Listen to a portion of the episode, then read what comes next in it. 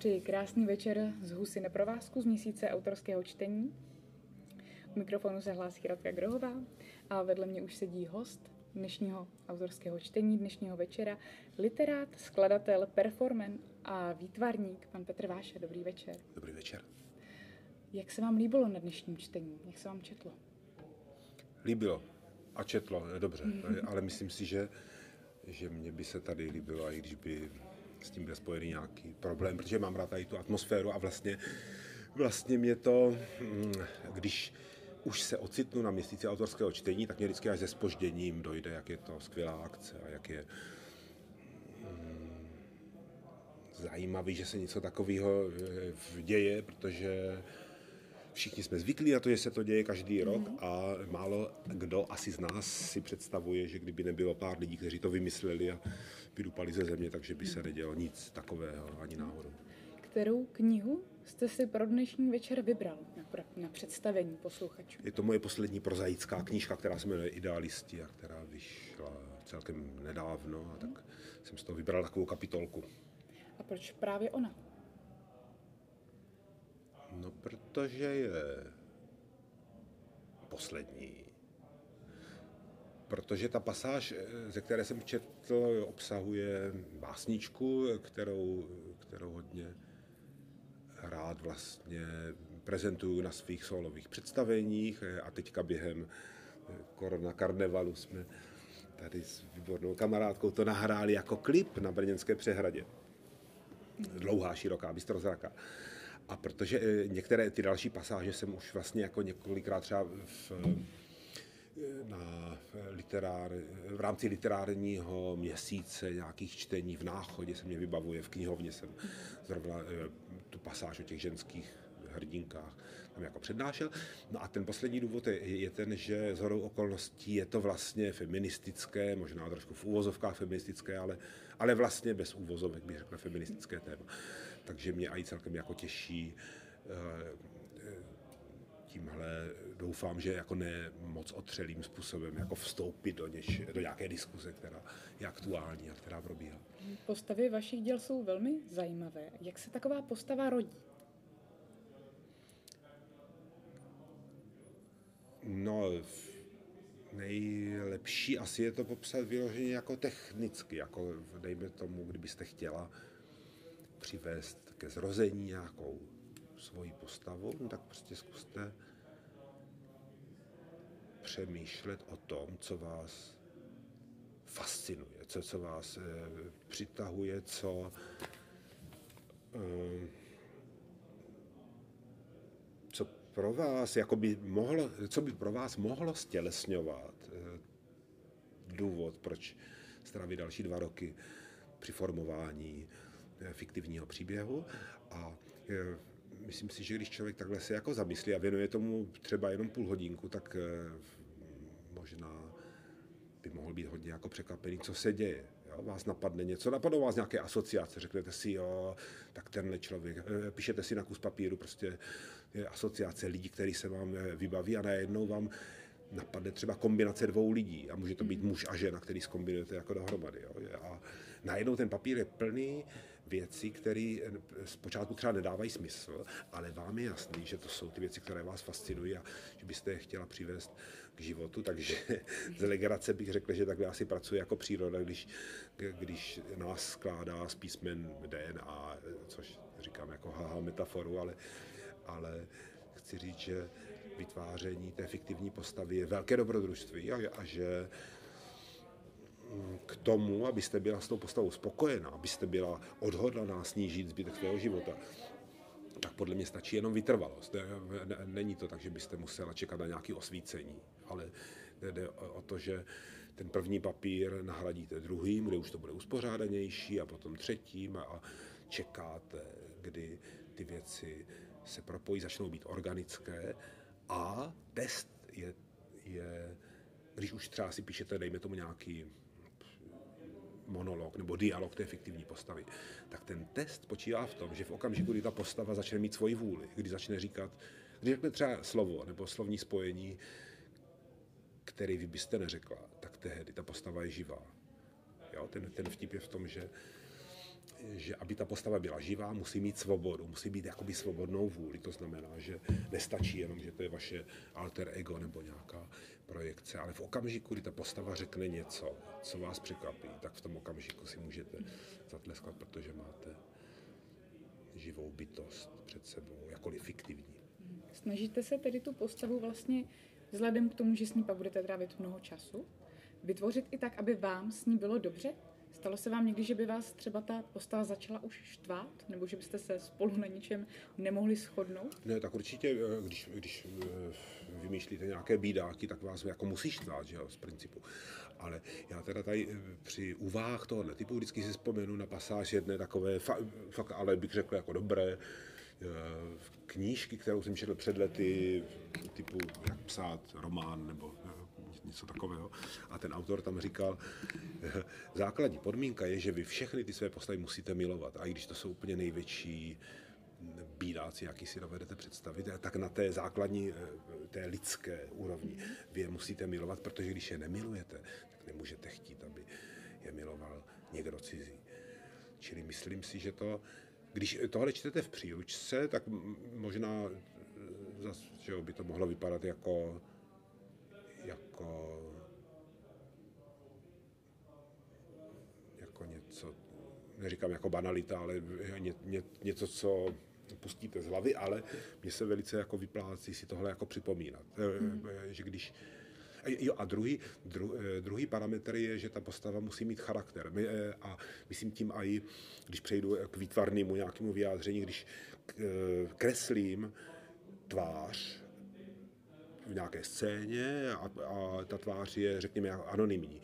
Tak já eh, nechci ale mít na tom svém obrázku nějaký plochý mm, figury nebo obličeje, které, kterých bych tam mohl mít jako mnoho nebo málo. Mně záleží na tom. Vždycky, prostě eh, udělám eh, řadu těch čertů, dám dohromady nějaké rysy a čekám, kdy se vyloupne ten charakter té postavy. V okamžiku, kdy si řeknu, ano, má charakter, je, je to bytost, která je sama sebou, tak v tom okamžiku tu kresbu nechám. V opačném případě prostě házím náčrtky do koše. Čili musí tu postavu bilovat za prvé a za druhé musí mít svůj vlastní charakter. Kdybyste se mohl s nějakou z těch postav setkat, která by to byla?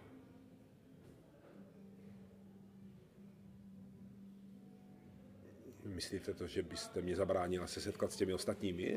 Jak, jak, jak to vlastně Kdyby myslíte? ta postava, když chápu, že se s ním setkáváte vlastně už, už při tom, když vznikají, eh, kdyby se náhle zhmotnila přímo tady před námi, Aha. Která, která byste byl rád, že by to byla? Je, otázka je výborná, promyšlená, zajímavá, ale myslím si, že míří mimo terč, mm. Víte, protože to je, to je jako kdybyste kdybyste mluvila o, o členech své rodiny, eh, ten, prostě kdybyste, kdybyste chtěla, aby tady byl jeden člen vaší rodiny, mm. tak ti ostatní by stejně byli s ním eh, tady, eh, protože, mm. protože jeden člen rodiny představuje i ty ostatní. A vlastně ta idea té izolované postavy je velmi abstraktní a takhle to nefunguje. Čili abych vám mohl mohl jen, jen tak podle pocitu jako jmenovat jakoukoliv z těch postav, ale nedávalo by to smysl, protože hmm. jedna podmiňuje druhou. A, eh, a je to v tomhle smyslu eh, jako v životě. Hmm. Jo, pokud my mluvíme teda o tom speciálním životě toho fiktivního hmm. světa. Jo, já tady mám knížku, ze které jsem četl. A tam je celá řada různých postav, které ale dohromady tvoří vlastně organismus. A pokud ten text je dobrý, což doufám je, aspoň podle mých měřítek, tak to funguje tak, že tam není nějaký nadbytečný orgán toho hmm. organismu, není tam postava, která by byla navíc. A jedna ta postava, pokud by sem přišla, tak by s ní přišly všechny ty ostatní. Během dnešního večera několikrát padlo slovo uh, uh, Litoměřice. Litoměřice. Já si myslím, že řeknete možná jiný slovo, ale... Eh, mluvím právě o Litoměřicích. Ale teď bych radši mluvila o Brně. Jestli máte i nějaké místo v Brně, které se promítlo do vaší tvorby, nebo kde naopak rád tvoříte? No a když jsem eh, eh, dělala zrovna tu knížku Idealistí, která je hodně mm-hmm. brněnská a vlastně se týká tě, té brněnské mytologie, tak to byla zajímavá situace, protože, protože já mám Brno rád z principu, jako celý, eh, nejenom současné Brno, ale i, i, i vlastně se mě, se mě líbí takové ty zakládající historky o těch, eh, víte co, o těch eh, Lucemburcích a debata o etymologii toho názvu Brno a, a ta historka, že jsme vyhnali ty Švédy a kdyby jsme to neudělali, tak jsme jen taková bezvýznamná vesnice. Čili jsem mě to, já i vlastně jsem bydlel v Brně na různých místech, takže, takže nemám nějaký takovýhle preference. Ale když pracujete s brněnskou mytologií, no tak jste prostě omezená na to vnitřní Brno, mm. protože že jo, to, to je ten, ten, ten středověk, těch pár vlastně tady kroků tam a zpátky, který teda pro mě mají jako veliký kouzlo. Ale je, dál jsem jako jít nemohl, pokud jsem chtěl pracovat s těmi legendami a s tím. A na druhé straně bydlím v Bystrci u přehrady a úplně, úplně jsem teda z toho naprosto nadšený. A, a vlastně nejenom z Bystrce, ale z té brněnské, jako, jakože periferie v, úvozov, v úvozovkách.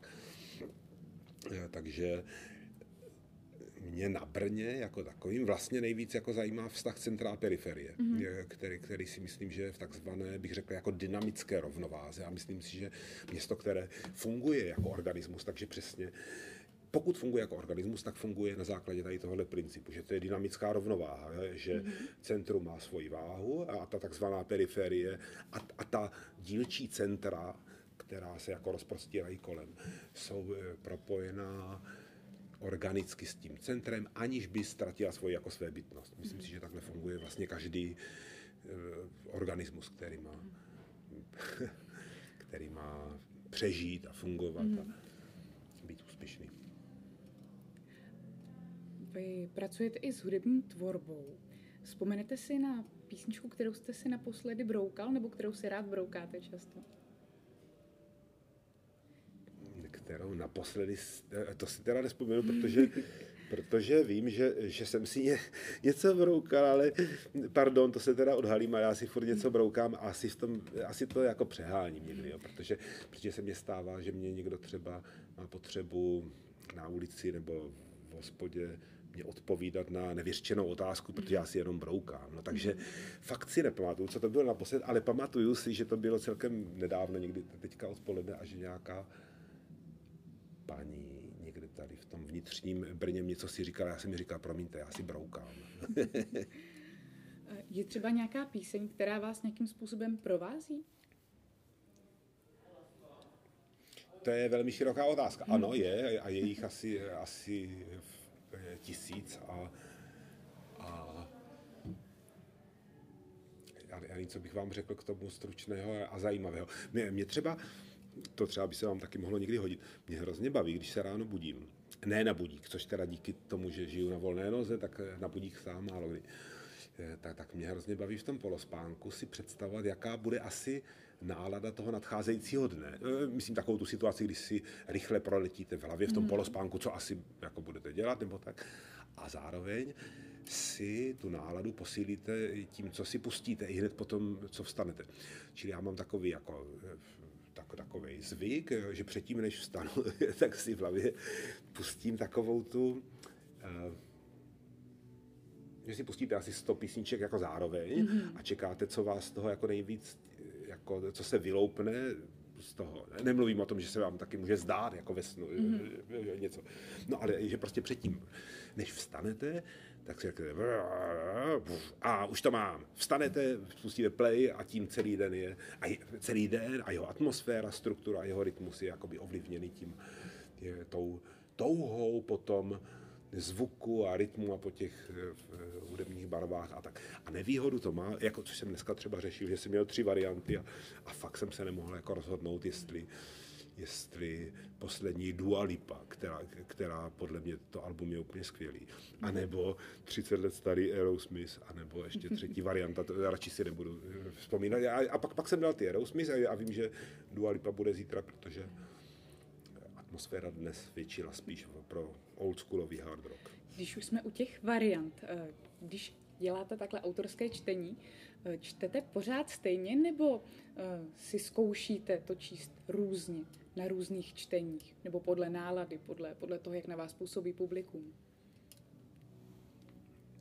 No já totiž většinou jako nečtu. Eh, Teda v podstatě, v podstatě čtu jenom, když, když ten eh, festival nebo ta příležitost to má jako v názvu, tak se snažím jakoby abych se nepředváděl, tak dodržet zadání. Tak když se to jmenuje autorské čtení, tak fakt jako něco čtu, ale, ale já prostě ty svoje jako texty se naučím na spaměť a, a stavím ta představení vždycky tak, že mluvím teď o solových představení, mm-hmm. ne o tom, když hraju s kapelou, ale když mám solové představení, tak ať je to kdekoliv, v jakékoliv zemi, v jakoukoliv denní dobu, v jakémkoliv prostředí, tak mám vždycky jako hodně variant. Mm-hmm. A velice mě baví to, že si nedělám žádný plán. Mám v hlavě mapu, ale nemám eh, plán, nemám ten playlist. Tak, takže čím začnu a jak to bude probíhat a čím to skončí, tak se rozhoduju za pochodu. Prostě si stoupnu před lidi a koukám chviličku na ně, jak to publikum vypadá, podle toho to e, představení udělám. Čili to, co asi někdo považuje jako za standard, jakože třeba mm-hmm. jsem mhm. tady pro tohle čtení poslal před několika dny ten text k překladu a pak jsem ho tady přečetl, tak to je pro mě úplný, úplný bizár, že děláte něco podle plánu a že řeknete pořadateli, co budete jako číst a pak to uděláte. A vidíte, jak to dneska dopadlo, stejně to dopadlo jinak. Takže, takže já eh, skutečně jako z knihy vlastně eh, čtu jenom, když na tom někdo hodně trvá. A pak to teda dopadne, jak jste taky dneska viděla, že ti lidi, kteří ode mě očekávají něco jiného, že sami eh, začnou být když se jim zdá, že jsem já málo zajímavý, tak oni začnou být zajímaví až, až moc. Stalo se vám někdy, že jste třeba dostal otázku takhle od publika, na kterou jste nevěděli, jak odpovědět? Nebo jste si nerozuměli s tím posluchačem, že třeba ne. on pochopil jinak ta vaše slova, která jste uh, posílal? Radko, bohužel, já teda si, já jsem, já, když jsem v klidu a soustředím se, tak eh, si myslím, že mě to někdy jako celkem pálí a že jsem uh, prostě racionální a, a úsporně myslící člověk, ale takhle jako mezi lidmi jsem takový mluvka, víte, takže mě kdybyste se ptala na úplnou blbost, tak já vám na to řeknu. Možná ne blbost, ale, ale mě, mě hrozně baví jako mluvit a vlastně hodně mi baví improvizovat. Uh-huh. Takže um, takže když se vás zeptám, co byste řekl, kdybyste o půl druhé uh, ráno na Maliňáku potkal kunu s fialovou kabelkou a s korunkou na hlavě, která um, by na vás začala mluvit německy, tak... No tak bychom se, se jistě bavili o, o rosomácích a hranostajích, jako z Maďarska, z Polska a o latinských názvech kunovitých šelem, martes, kidas, furo, jo, furo, gulo, plus rosomák velký, to je velká otázka, jestli je to Rus, anebo... A nebo jestli je to jenom mák. a nebo jestli, jestli to není, není A co má v té makovici potom ještě? O tom by se dalo taky dlouze polemizovat. A, tak dále. Ale já nechci, nechci říct, že mám na všechno pohotovou odpověď mm-hmm. a na to jako chytrou, ale že, že svým naturelem jsem prostě takovej, takovej mluvka. No. takže, takže eh, jako já si hodně lidí, kteří řeší ten, ten problém, jak eh, mluvit na nějaké téma a já mám ten opačný problém, jak nemluvit na jakékoliv mm-hmm. téma. A, a myslím si, že základ mé osobní retoriky je jenom, jenom v jednoduchém principu, že prostě vystartuju a neustále ten kontrolní hlas v hlavě mi říká brzdi brzdí, nepřeháněj, toto už je všeho moc. Smírou. vše, vše, všeho smírou. To už to dnes ano, také ano. zaznělo. Ano, což jste viděla, ale že, že se hodí jako tady ten slogan, který je, používám sám pro hmm. sebe i jako na krocení divokého publika. To je krásné, protože s touhle větou já jsem se setkala, když jsem na dnešní čtení jela. Zaslechla jsem to při debatě nějakých lidí, když jsem procházela kolem zastávky. Eh, odpověď na, na všeho s Mírou bylo tedy, že Míre byl ten den nepřítomen, takže kdo ví, jak, jak to s tou skupinkou dnes dopadne. Eh, každopádně vy pracujete hodně i se zvukem. A mě by zajímalo, jaký zvuk je vám líbí, který, který se opravdu vychutnáváte, když slyšíte. Já to mám se zvuky podobně jako s kulturními jevy, že pokud to není nějaký, eh, pokud byste mě nemučila nějak, nějakou prostě torturou zvukovou, tak, tak mě jako je líbí všechno, já, jako v tom principu, že, že ne, nemám, nemám nějaký předsudek. Mě, Mhm. já, já jsem třeba hodně dlouhou dobu, už kdysi jako dávno, třeba dva roky, možná tři roky jsem věnoval terénním nahrávkám, že jsem dělal takový improvizovaný jako vokální vstupy do různých zvukových situací. situací jo? Že, že prostě vezmete si sluchátka, zesílíte mikrofon, jdete někam a, a k tomu, co slyšíte v těch sluchátkách v té městské krajině, přidáváte, přidáváte hlas. A je to ohromný zážitek, protože úplně začnete prostě slyšet, jinak začnete oceňovat veškeré ty ruchy a takové ty věci, které ty naše uši filtrují. Čili při takovéhle práci eh, by vám překáželo, kdybyste měli nějakou preferenci, kdybyste si říkala, jako já chci prostě liriku nebo, nebo heavy metal nebo, nebo industriál, tak, takže práci tohohle druhu musíte uh, jakoby přistupovat bez předsudku. A já to mám podobně a i s většinou jako kulturních jevů, jakože mě zajímá, prostě teda jsem ten kunsthistorik, no tak mám jistě preference ve výtvarném umění, ale v principu mě zajímá jakýkoliv výtvarný projev. Mm. Jo, stejně jako když zoolog vám řekne, že nemá oblíbený zvířata, protože když je zoolog, no tak mm. ho zajímá, zajímají všechna zvířata. A my se teď nacházíme tady na měsíce autorského čtení a mě by zajímalo, kdybyste měl možnost vstoupit do jakékoliv knihy na celém světě. Ze všech knih byste si mohli jednu vybrat a do ní se, do ní vstoupit, do toho příběhu. Máte nějakou takovou knihu, ve které byste se chtěl ocitnout, prožít si ji přímo, teda samozřejmě Aha. můžete ji prožívat, když ji čtete, ale přímo vstoupit do toho příběhu. A má to být epická kniha? Jako, a může to být, může to být, nemusí to být vlastně ani epická knižka, může to být jakákoliv, ve které byste si chtěl tak jako, nevím, jestli můžu říct vyráchat, ale vstoupit si do ní. Hele, tak upřímně řečeno, teda, ale, ale dobře, tak tohle je upřímný rozhovor. Tak samo, samozřejmě, vím, že to, že to zní hrozně blbě a tak dále. A já bych chtěl do té své knihy vstoupit. Aby, já, já, já, jestli si teda myslíte, jako, že by to člověk jako viděl, že by, že, že, by, že by tam skutečně jako byl, tak to bych, tak, tak to bych teda, teda jako chtěl, protože, protože mě, když si představuju ty scény, já ne, nemůžu psát scénu, aniž bych ji viděl, aniž bych si ji představil. Mm.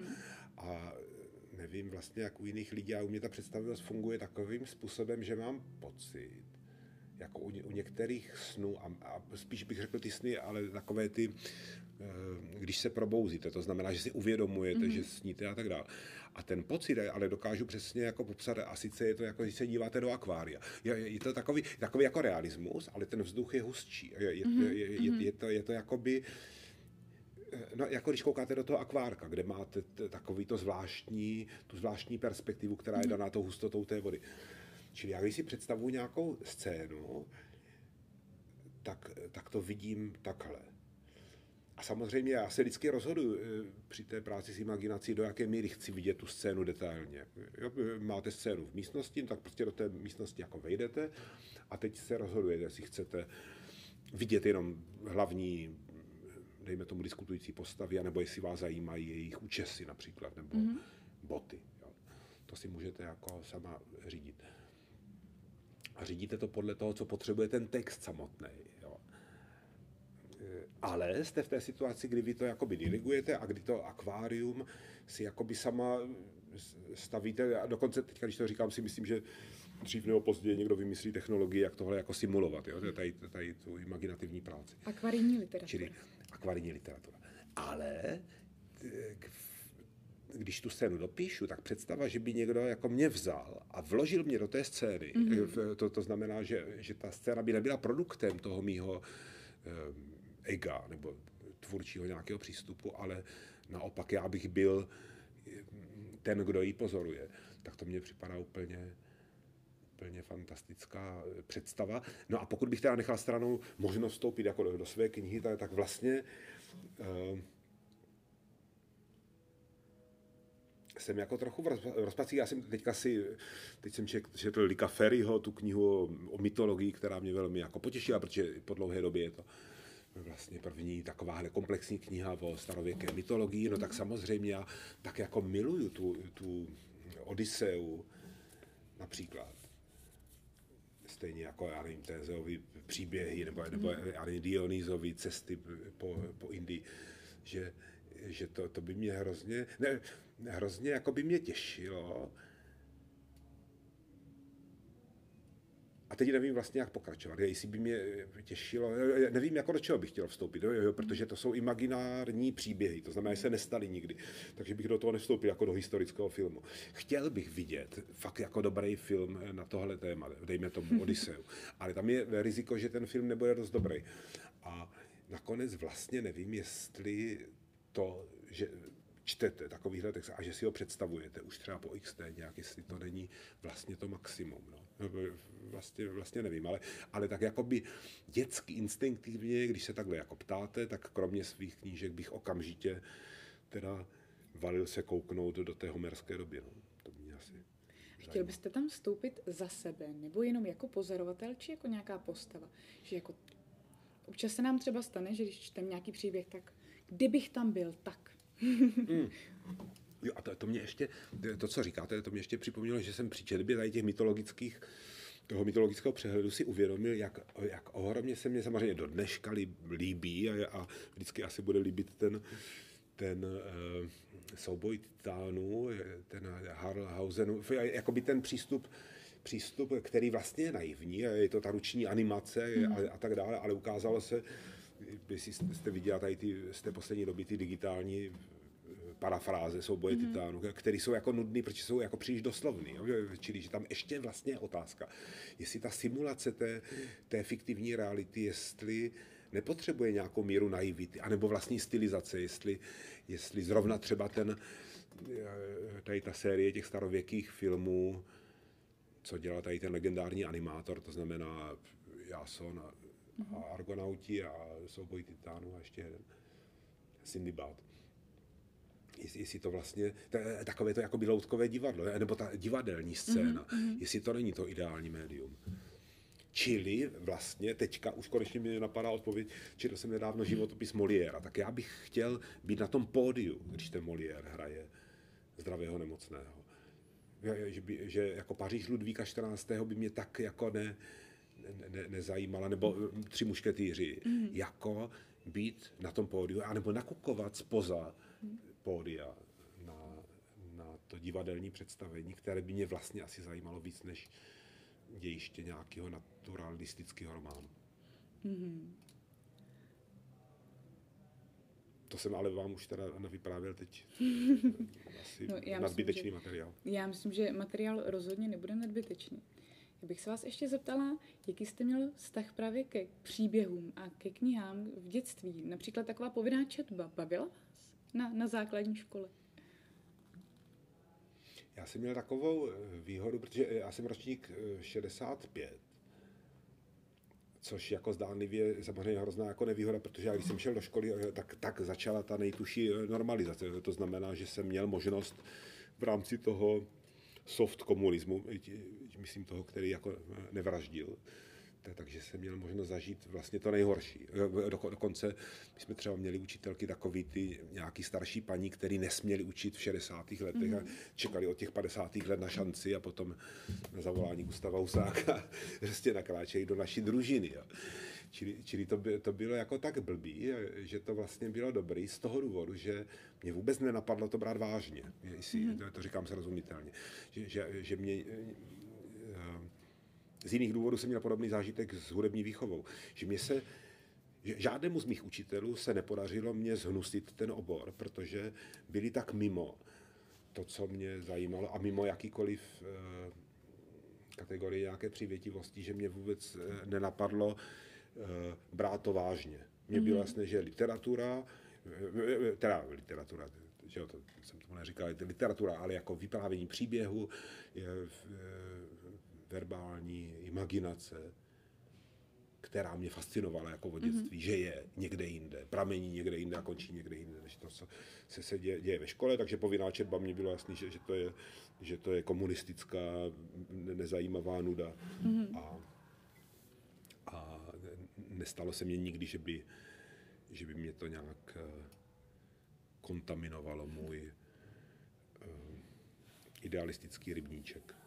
Říkal jste si třeba už právě v těch dětských letech, um, já bych chtěl psát, chtěl bych tvořit? Jo, jo, jo, to já jsem, já jsem od malička. Právě, že, že mě bavilo vyprávět příběhy kamarádům a dětem ve, ve škole. Musím teda se přiznat, že jsem si pomáhal, snad tehdy to nebyla jako lež, no, takže jsem, protože tehdy to fungovalo tak, že jste měla jenom komunistickou televizi a potom někdo mohl chytit vídeňskou televizi, což mm-hmm. bylo jako, jako signál ze svobodného světa. A já jsem někde slyšel, že někdo, nějaký kamarád říkal, že viděl na Vídni nějaký úžasný film a toho jsem se chytl a dětem několik sezon a i na různých táborech a tak dále jsem vyprávěl svoje momentální improvizace na základě záminky, že jsem to viděl na Vídni. Nebo jsem slyšel, že na Vídni byl seriál o upírech. Jo? Fakt, mm-hmm. fakt jsem měl fakt dobrý seriál o upírech, který jsem ku podivu teda nadšeným posluchačům vyprávěl dlouhé hodiny. Takže, takže to, tohle je jakoby taková ta spontánní, uh-huh to spontánní vypravěčství. Vím, že třeba spisovatel Jiří Kratoch říká, že on to má a vždycky měl jako jádro vlastně svého toho prozaického naturelu, tady to dětské, mm-hmm. dětské fantazírování nekonečné. Takže tohle jsem, tohle jsem měl od malička a bavilo mě psát takovýma těma, jo, těma, těma kostrbatýma dětskýma velkýma písmenama mm-hmm. různý začátky románů. Jo, to, jo, to jsem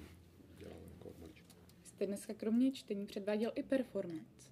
Vzpomenete si na svoji první performance? Jak jste... Kdy, kdy, kdy to bylo? No já jsem právě eh, vystupoval tak, takhle při různých příležitostech od malička. Nevím teda, jak myslíte, nebo jak, jak to definujete, performance, ale, ale, ale já mám takový jako osud, že jako spousta lidí vám řekne, že by je nikdo nedostal na pódium a pa, potom je hodně lidí, který byste z toho pódia jako nedostali. tak já jsem se dostal do situace, když jsem byl fakt úplně, já třeba pět let, by mě bylo, že mi někdo řekl, abych někam si stoupil a zpíval písničku a mě nenapadlo to neudělat. Mm-hmm. Čili, že já na tom pódiu být nemusím, ale, ale taky mě na tom vlastně nepřipadá vůbec nic jako divného. Takže vlastně v tomhle smyslu jako performuju od jak živá, když kamarádi na nějakým plácku v Jiráskové čtvrti, když jsme si hráli, chtěli, abych jim vysvětlil, eh, jak umírá Marcus Antonius ve filmu Kleopatra, když jsem chtěl, aby jsme si na to hráli, no, tak jsem jim to prostě předvedla. Nenapadlo mě to jako neudělat. Chápu, že zrovna sebevražda Marka Antonia, eh, že, že, že, to není jako něco, co by každé pětileté dítě rádo předvádělo svým kamarádům na plácku, ale mně to připadlo jako jako přirozený eh, médium. Eh, čili v tomhle smyslu performuju od malička a, a v jisté době jsem konvenční eh, říkání básníček a zpívání písniček a tak dále vyměnil vlastně za to fyzické básnictví. Zkoušel jste třeba i experimentovat s prostorem, kde tu performance provádět? Zkusit nějaké třeba neobvyklé místo?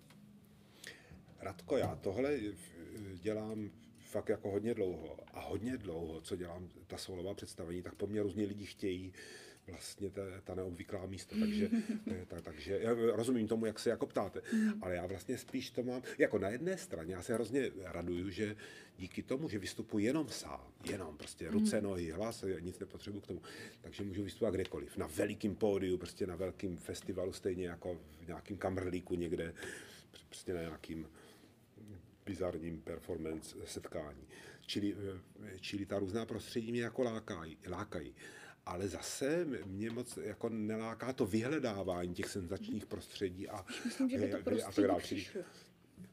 No, no tak to ke mně přichází neustále, ale myslím, jako, že o, o tom bychom mohli mluvit dlouho, jo? že třeba, mm-hmm. třeba je problém někdy s takovými těmi akcemi, které lidi vymyslí v odsvěceném kostele. A řeknou, jo, výborně, budeme tady, uděláme festiválek nebo přehlídku nebo vystoupení v kostele.